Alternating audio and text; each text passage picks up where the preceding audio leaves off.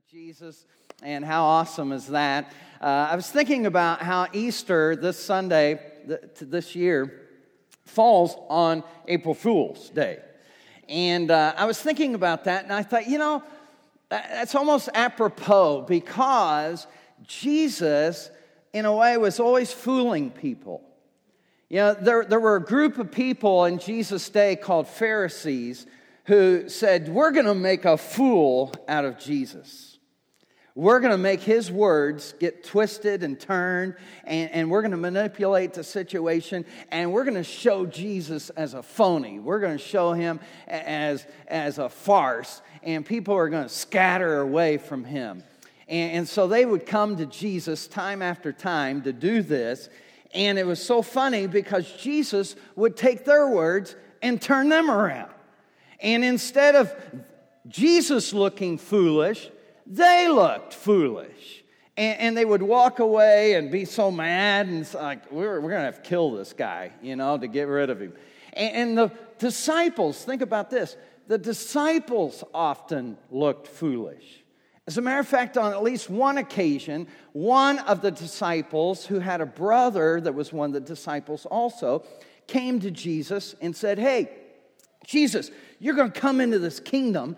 And I'm sure if you have a kingdom, it's going to have a throne, because what kingdom doesn't have a throne? And so when you sit on the throne, could like maybe I sit on one side and my brother, and you just pick whichever side you want, you know, but, but my brother sit on the other side.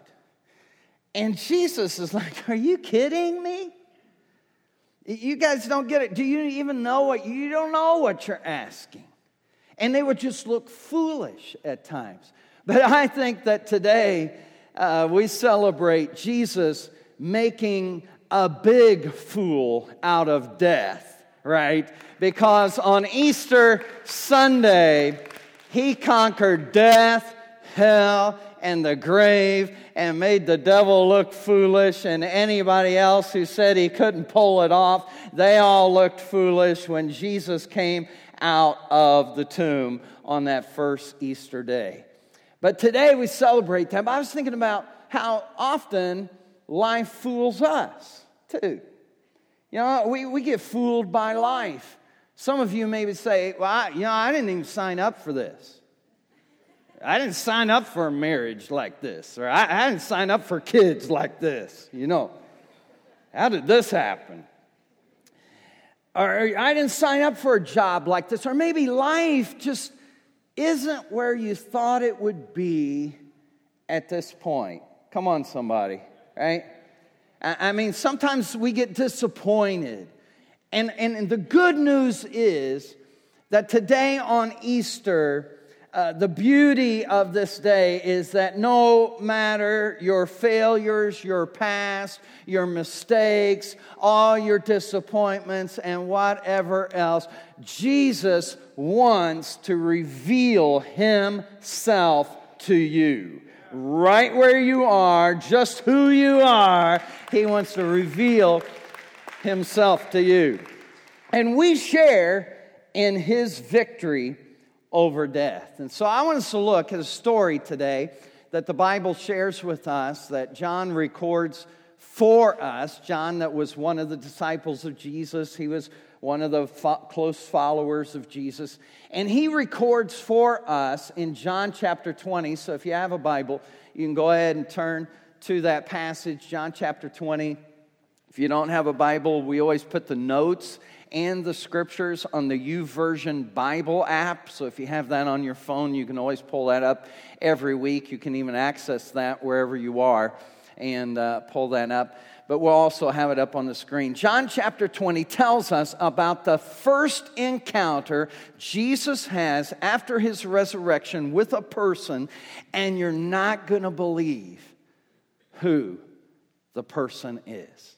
It's just crazy who Jesus selects and chooses to be the first to see him after his resurrection. Here it is. Verse 11. Now, Mary, and this is Mary Magdalene, we'll look into that a little bit more in a moment, stood outside the tomb crying. And as she wept, she bent over to look into the tomb. And saw two angels in white seated where Jesus' body had been, one at the head and the other at the foot.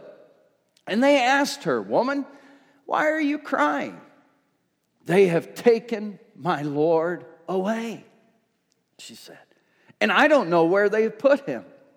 At this, she turned around and saw Jesus standing there, but she did not realize that it was Jesus. I mean, this is like an April Fool's, right? She, she doesn't know. She doesn't know who it is.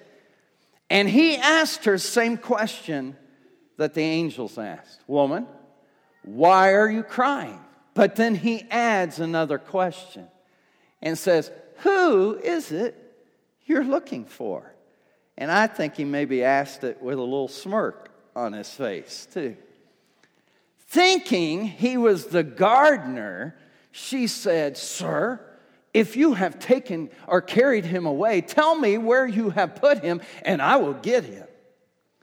And Jesus said to her, Mary.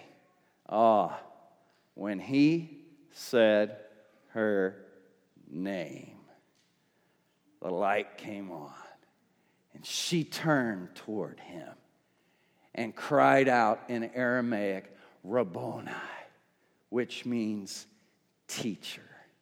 I want us to look today at how this story applies to your life and mine. The first thing that we're going to look at, if you're following along, is what about Mary? Right? What's up with Mary? Why this Mary?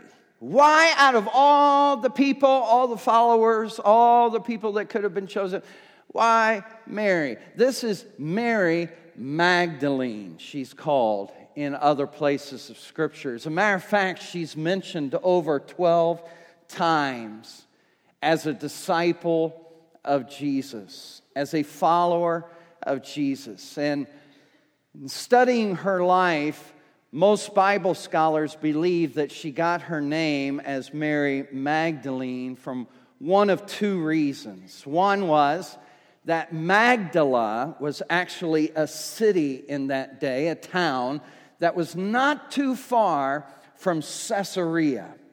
And Caesarea is where Jesus did a lot of his teaching, a lot of his miracles, a lot of his ministry happened in Caesarea. And we know that Mary came across Jesus early on in his ministry and followed after him along with other women that followed along with Jesus. And the Bible says they helped take care of the disciples. So not only maybe did they cook for them and, and, and maybe supply for them, but they also contributed financially as well to the ministry that Jesus and his disciples had. And so maybe, like other people in the Bible, she's named Mary Magdalene because she's Mary from Magdala. Now, the other reason some Bible scholars believe she's called Mary Magdalene is because Jesus would sometimes call people by a different name than what they were known by. Simon Peter, Jesus looked at one day and he says, You know, you've been known as Peter, but I'm going to call you the rock, right? This was before Dwayne Johnson, right? And Jesus says, I'm going to call you the rock. Now, Peter was anything but a rock at that point. But he spoke to him in faith and called him a different name and did that to call greatness out of his life as he became a rock. Now, Magdala happens to mean tower. And so maybe Jesus is saying to Mary, you know, you used to be called Mary the whatever. And we'll see some of the names she might have been called here in a moment. But I'm going to start calling you the tower because you're going to be a tower of strength to the people around you.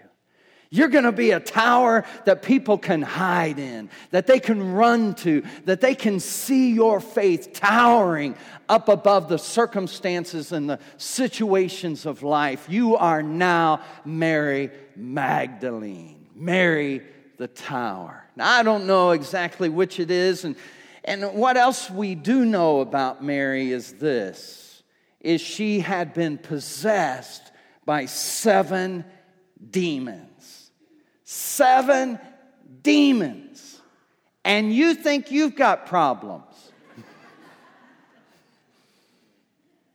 and you do, right? You know, we all have problems and difficulties, but the awesome thing is, it doesn't matter what your problems are today. Mary gives us hope and gives us faith and gives us courage that even if it's seven demons, God is bigger than any problem, any situation you might have. Now, we don't know how she got these seven demons. We don't, we don't know. The Bible doesn't tell us. And maybe you're like, I don't know, I believe in all that demon stuff and whatever. What we do know is she had seven problems she couldn't solve. She had seven situations she couldn't fix. She was broken in seven places that she could not heal. And our world today is broken in many places. Would you agree? I mean, it's got to break the heart of God when He looks down at genocide that takes place, sex trafficking, shootings, uh, child abuse. I mean, you fill in the blank with whatever. And how many of you know your pain can define you? But Mary is an example that you don't have to have your pain define you any longer that there is someone who has power, promise, and hope and strength that you don't possess on your own that is able to change not just your name, but to change your future. He has the ability to help us overcome the past. And I was thinking about overcoming the past, and I, was looking for a picture this week, and I couldn't find it. I don't know if I burned them all or, or what happened. Uh, threw them all in the trash or whatever. But how many remember the mullet haircut? Anybody remember that? Yeah, I, I remember it. And, and I, I thought I had evidence of it. I was even going to show you guys uh, that evidence here today, but I don't know. Maybe I destroyed all the evidence. I don't know. If you weren't born, or you were barely born, or whatever, and you never had a mullet, just raise both hands and praise Jesus today that you didn't have to have to endure that. All right?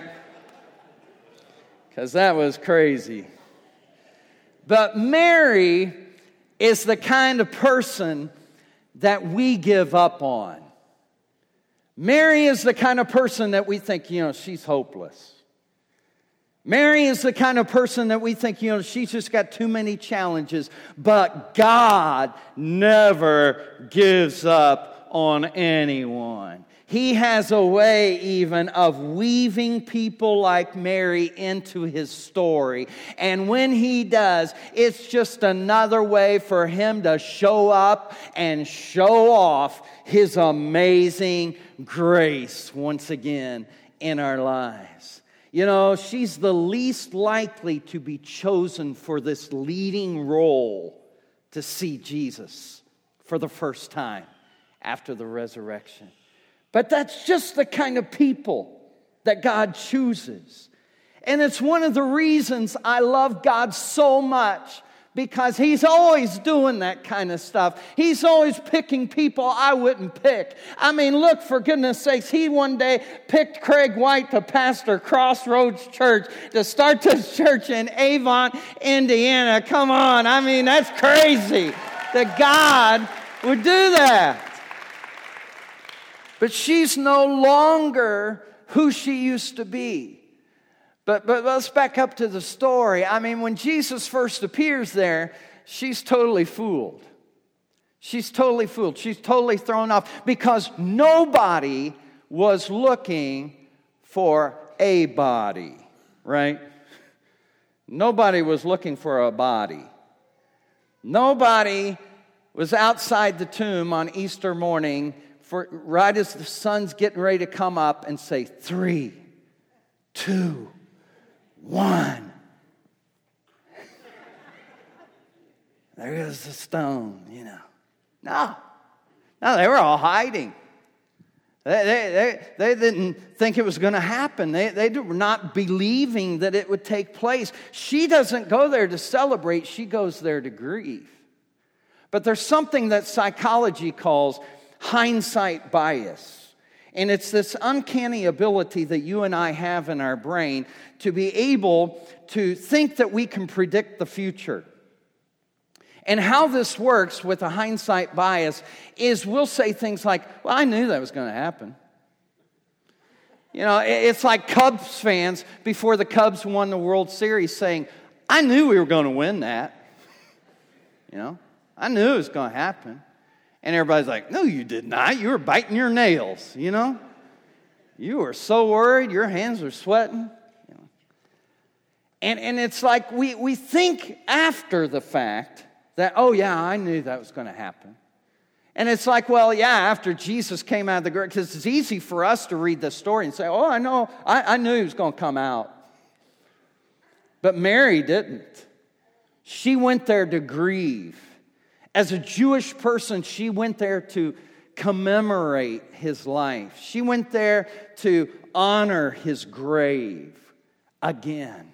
And no doubt this was probably going to be a pattern in her life because she had so much to be grateful for. She had so much to be thankful for. Her life had been so radically changed by this man from Nazareth that she would never forget what he did for her. But on this day, she comes and she's standing next to hope, but has no hope. She's standing next to power, but feels powerless. She's talking to Jesus about Jesus. I mean, think about it. She, you know, it's funny how when you're hurting, you're blinded by things.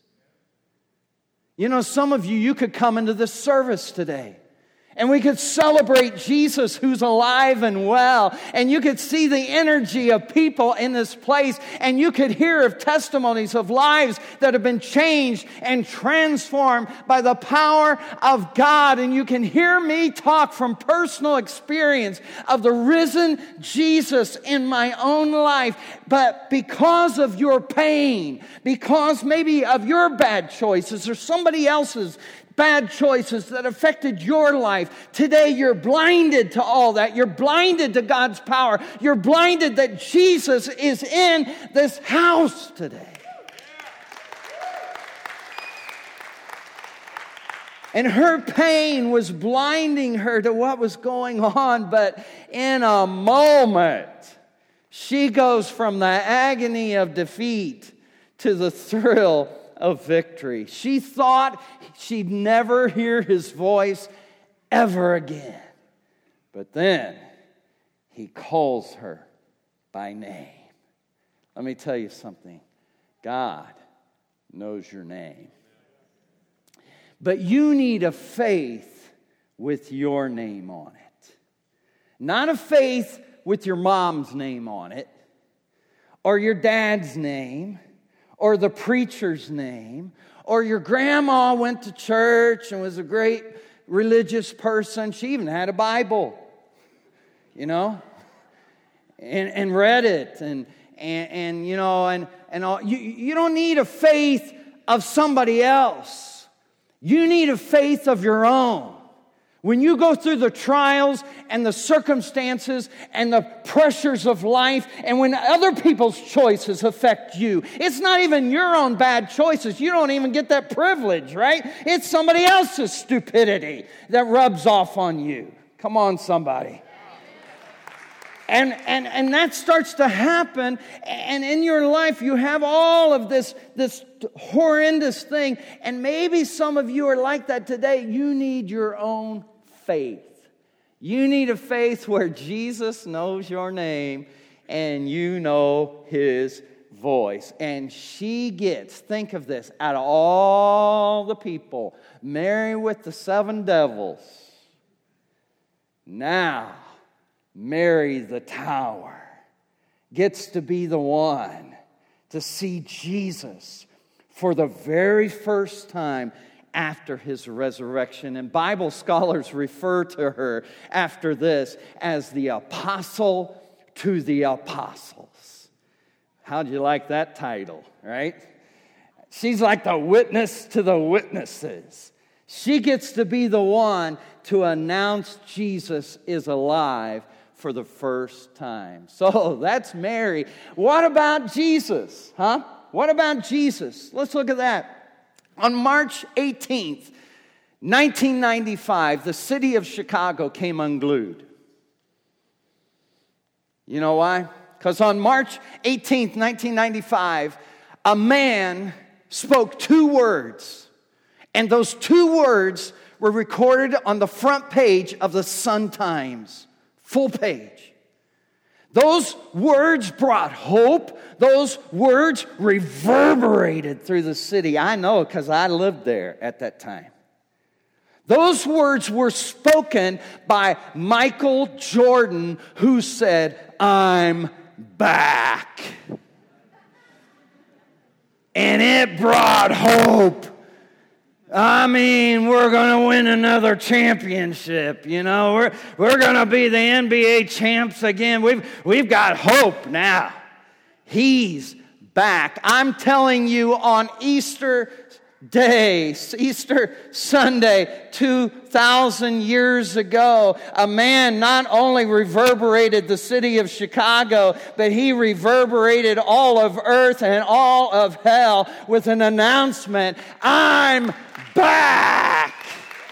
I'm back.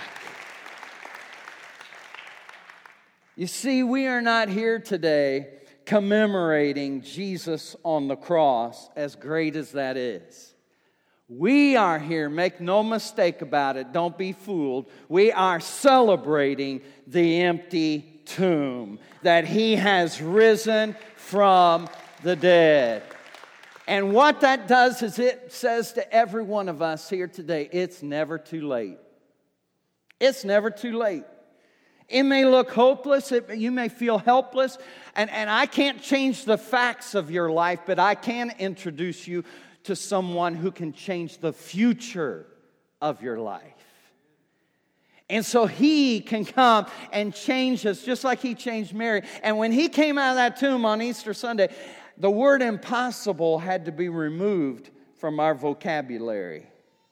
Because no longer could you say it's impossible, because the empty tomb makes the impossible possible in your life and mine. Now, I want to ask you a third question not just what about Mary and what about Jesus, but what about you? What about you? Because it's awesome that the resurrection is the central fact in all of history. But let me ask you today is it the central fact of your life? That's the game changer. When you make Jesus the central factor of your life, not just that He's alive, but He's alive in me.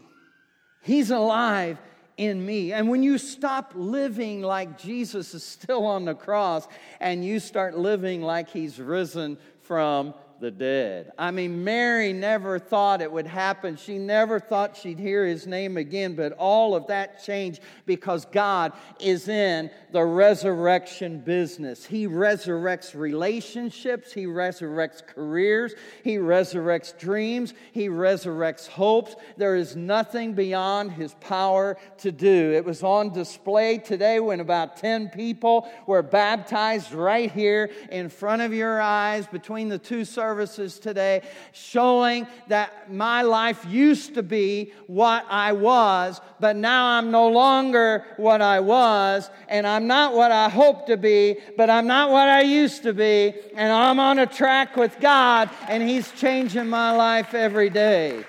See, like Mary, I'm no longer defined by what I've done wrong. I'm defined by what He's done right in my life. And He has changed my life forever. A few days ago, a couple weeks ago now, uh, I was I had an emotional experience. I was um, we were going to go see a movie. I can only imagine. And uh, we decided to go see this movie at the Regal, Regal Shiloh Crossing Cinema. Now, what some of you don't know, hundreds of you don't know, is that that's where we started this church. It'll be 18 years next month that we started. And uh, I was having an emotional experience, not just because of the movie, because the movie's powerful. It's, it's an amazing movie of the grace and mercy of God to change a life. But you have assigned seats now. Do you know that? In the regal. You can't just go in there, you know, and just pick a seat. You gotta, you gotta pick the seat ahead of time and you get an assigned seat. And so, I, and I know some of you, many of you still miss the cup holders. I'm sorry about that. We didn't have the cup holders here today that we'd had in the Regal. But also, we didn't have these cool lay down seats either. I mean, you can hit a button, you know. Lay down. Now, I'm glad we didn't have those seats when we had church, all right? I'd have had to come over and slap some of you, you know, wake you up.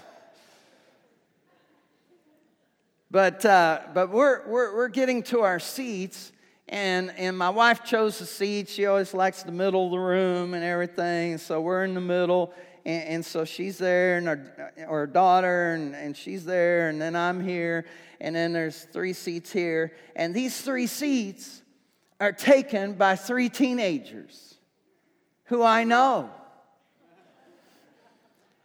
And, and what's awesome is, is we're in the theater, the exact theater where I used to preach in the Regal Cinema. So I'm having deja vu big time, you know? And I'm watching this movie about the grace and the mercy of God at work in a man's life.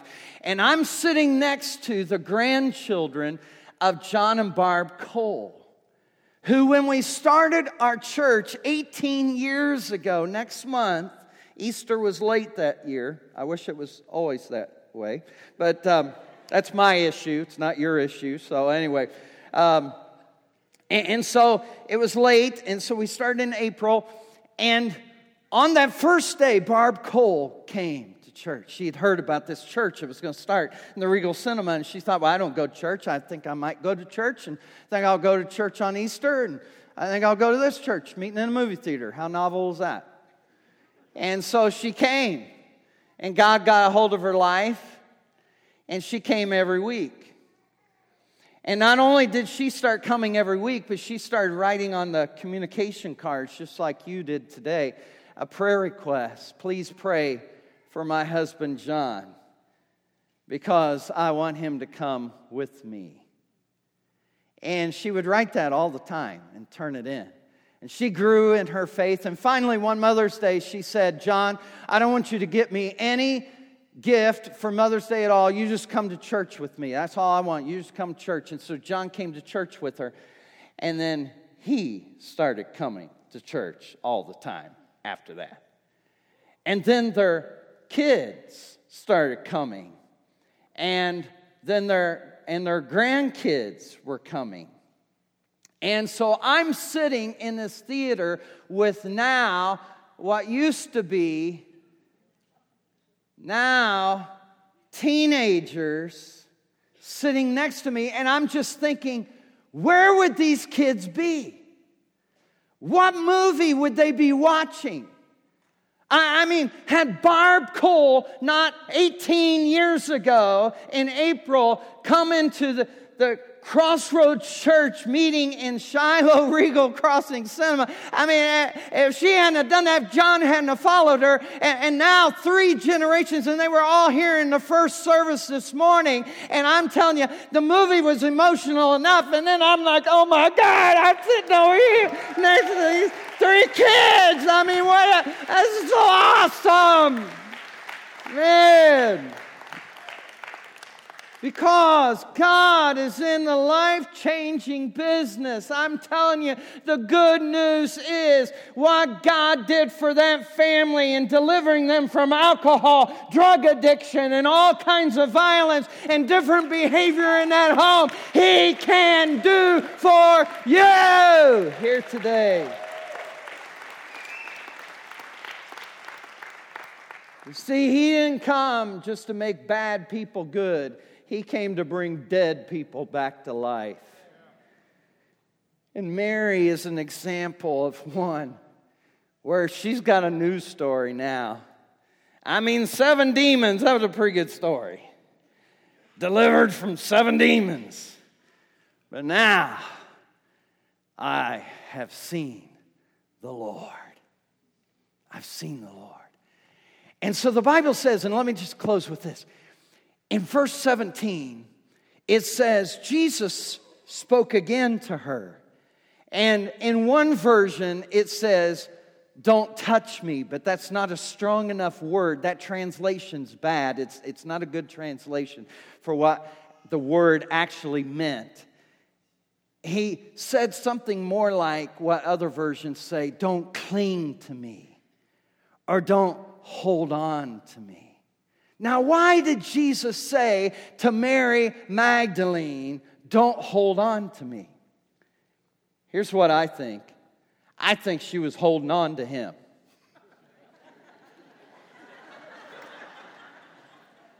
Just what I think, all right? Because when somebody has done for you what no other power could do. When somebody has done for you what no man has ever done for you, no relationship has ever done for you, no medicine could do for you. When somebody has reached down into the depths of your bad choices and your bad decisions and all of your mess, all of your muck, all of your mire, and lifted you up, what do you do? You hold on. You hold on. You hold on to that.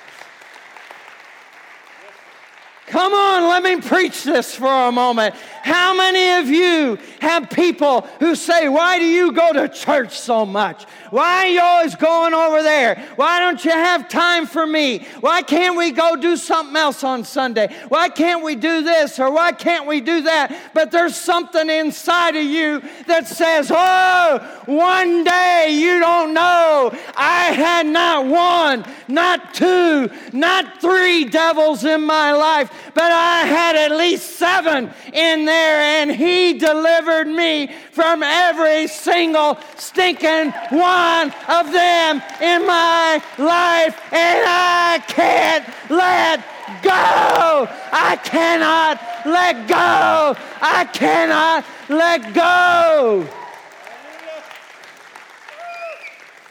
Somebody give him a shout today if he freed you from anything in your life.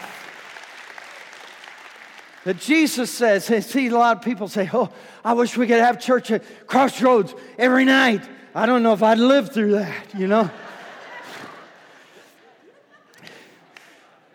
but I, I get what they're saying.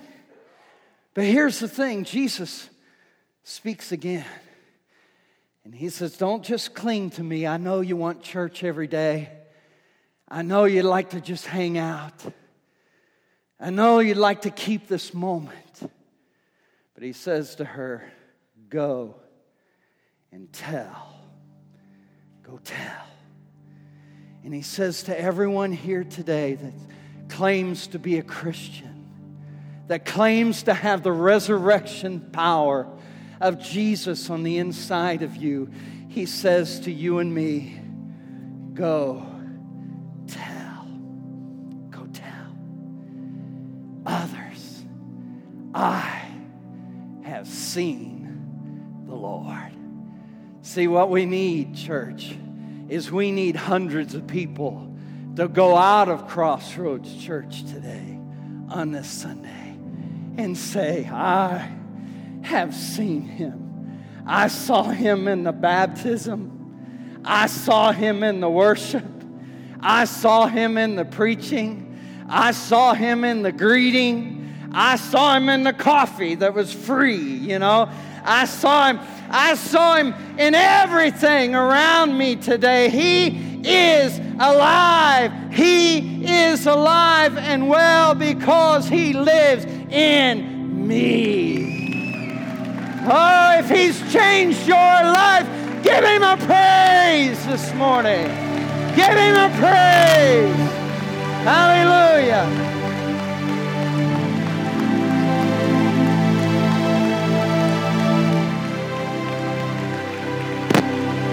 Hallelujah.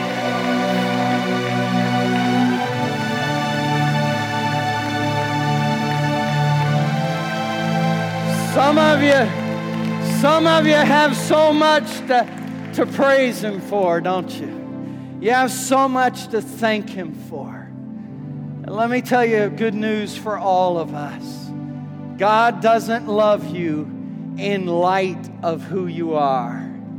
He loves you in spite of who you are. And this changed everything for Mary, and it'll change everything for you. Let's pray. Father, we thank you today for the life changing power of Jesus that is alive and well. Lord, some of us need to go out of this place a little bit different because we need to be a better example, a better megaphone, a bigger, better announcer of the grace and the mercy of God that one day reached down and through amazing grace changed our lives forever. Maybe you're here today and you say, Craig, I want to be a better witness of the life changing power of Jesus, the resurrection power of Jesus. He is alive. He's alive in me. And I want people that I work with, go to school with, people that I live around. I want people to know full and well that they can have the same Jesus that I have, the same one that changed my life can change theirs. I want to be a living, walking, talking example of the grace, the mercy of God. If you're with me on that, will you raise your hand? Say yes.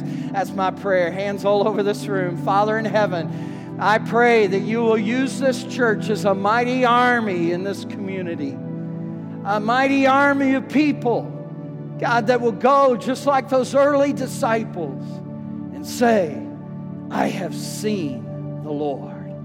I have seen him. I know him. He's real to me. And Father, I pray you'll use us this week to touch someone's life in a powerful way. Maybe you're here today, others of you, and maybe you've got problems you can't fix. Maybe you wouldn't call it a demon, or maybe you would. But you've got situations in your life where you've tried to fix it, you've tried to help it, you've tried to heal it, you've tried to make yourself happy, you've tried to do all kinds of stuff to, to find fulfillment in life. But I'm telling you from experience, there is no life outside of Jesus. And if you're here this morning, what God did, what Jesus did for Mary, He can still do for you. He can deliver you, set you free. He can change your life for ever right here, right now. And if you'd like that to happen in this place, raise your hand right now and I want to pray for you. Yes, hands all over this room, front, back, way up there. God bless you guys. Over here, God bless you guys. A whole row of people, several all around the room. Crossroads family, pray this prayer with me. Encourage everybody around you then to pray it. Dear Heavenly Father, thank you for sending Jesus to die on the cross for me, to pay for my sin. I know I've sinned, but I want to start over. So, just like Mary, deliver me from my past. I give my future to you as much as I know how. I surrender my life today.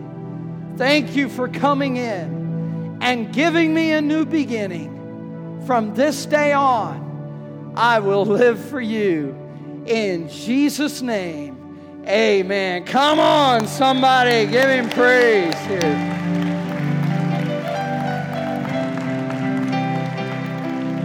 That's awesome. Listen, real quick, I want our prayer partners that are here to just step up come down here to the front, stand across the front. We're going to give a closing prayer. So if you have to leave, you can. But if you need prayer for any reason at all today, any reason at all, we want to pray with you before you leave this morning. Stand with me, and I want to pray over us. Father, thank you for today. Thank you for this awesome celebration of the resurrection of Jesus. God, I pray once again that we will go out of this place sharing hope, love, forgiveness with all the people around us, God, who need it so desperately in this desperate world. Holy Spirit, draw every person who needs prayer down here at the front so that they can receive the prayer they need. And God, next Sunday, May we just experience another awesome day of your powers. You fill this house again. And as we focus on how to really find true happiness in life, and we thank you for it all. In Jesus' name, amen. God bless you. Thanks for being here. If you need prayer, come on down.